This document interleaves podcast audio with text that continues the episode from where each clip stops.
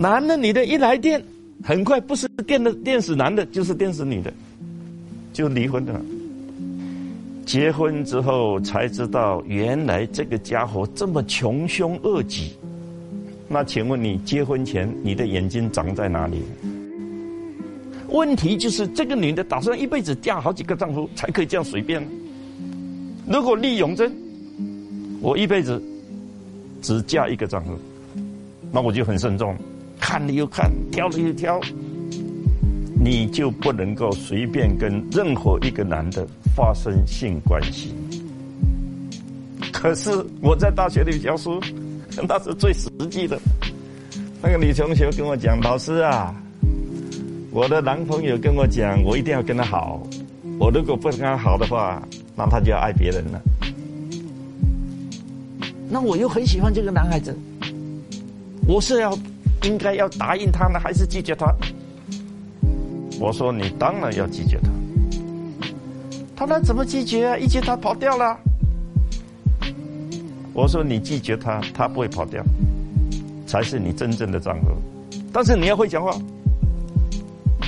我连怎么讲我都告诉他。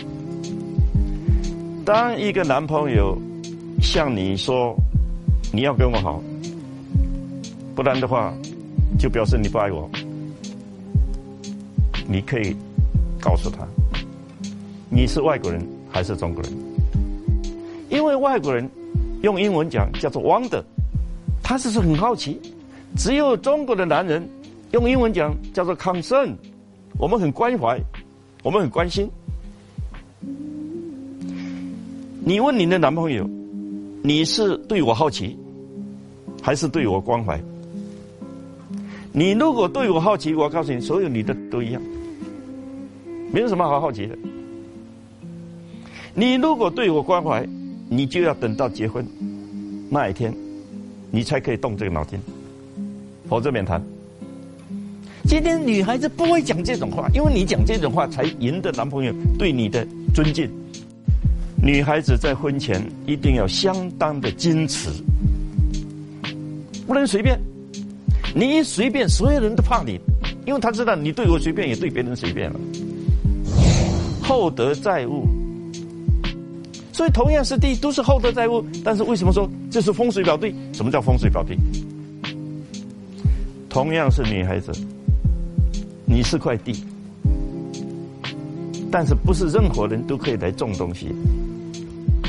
这样就对了吗？太清楚了。男生要自强不息，女生要利用真。我这辈子。